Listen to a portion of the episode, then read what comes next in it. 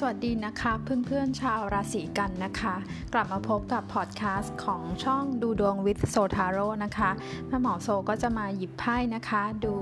ไพ่ประจำตัวของคนราศีกันนะคะ ประจำสัปดาห์ที่ 30 มีนาคมถึง 5 เมษายนนะคะ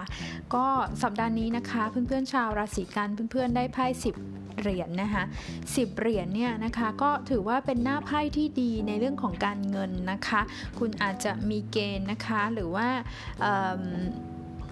ในเรื่องที่เกี่ยวกับ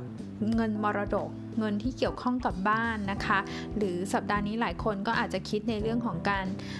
ธุรกิจ ก็ได้ ถ้าเกิดว่าคุณทำธุรกิจส่วนตัวเนี่ยไพ่สิบเหรียญเนี่ยหรือเป็นธุรกิจครอบครัวเนี่ยก็ถือว่าดีนะรายได้มันยังดูแล้วเนี่ยธุรกิจมันยังมั่นคงอยู่แบบนี้นะคะ แล้วก็ถ้าเกิดเป็นในลักษณะของการทำงานนะคะ ถ้าตอนนี้ใครเป็นพนักงานนะคะมีงานของตัวเองเนี่ยไพ่สิบเหรียญก็บอกว่าสถานการณ์การงานก็ยังมั่นคงอยู่นะคะ อืม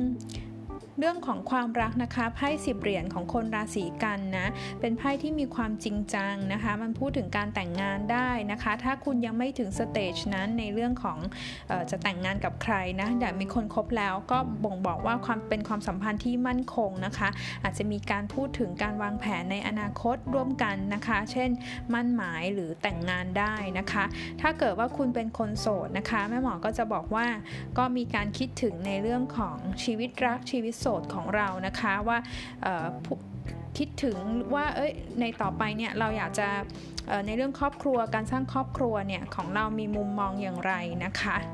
อืมอีกด้านหนึ่งมันยังหมายความว่าให้เรามาระวังในเรื่องของคนที่อาจจะมีพันธะแล้ว หรือมีครอบครัวแล้วเข้ามาเกี่ยวข้องกับเราด้วยได้เหมือนกันนะคะ ถ้าเกิดว่าคุณแต่งงานกันแล้วนะคะ อิทธิพลของญาติของครอบครัวของฝ่ายใดฝ่ายหนึ่ง หรือญาติพี่น้องเนี่ยนะคะจะเข้ามามีอิทธิพลกับชีวิตรักของเรานะคะคุณอาจจะไปเจอใครที่เขาเนี่ยให้ความสำคัญคือเป็นเป็น family นะไปไหนมาไหนต้องเออ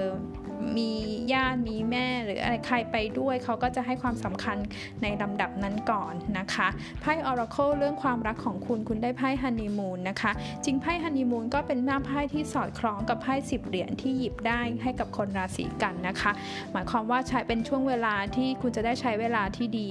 quality time กับครอบครัวของคุณ ถ้าคุณเป็นคนโสดยังไม่ได้มีใครก็หมายถึงครอบครัวของคุณเองนะคะ ถ้าเกิดว่ามีชีวิตคู่แล้วก็คือได้ใช้เวลาด้วยกันแบบนี้นะคะ กับใครบางคนที่ยังคุยกันอยู่หรือไม่ชัดเจนนะคะ มันบ่งบอกว่าช่วงนี้เขาใช้เวลาแล้วก็โฟกัสกับเรื่องที่บ้านของเขาครอบครัวของเขาอาจจะมีการติดต่อกันน้อยลงกับคุณนิดนึงนะคะ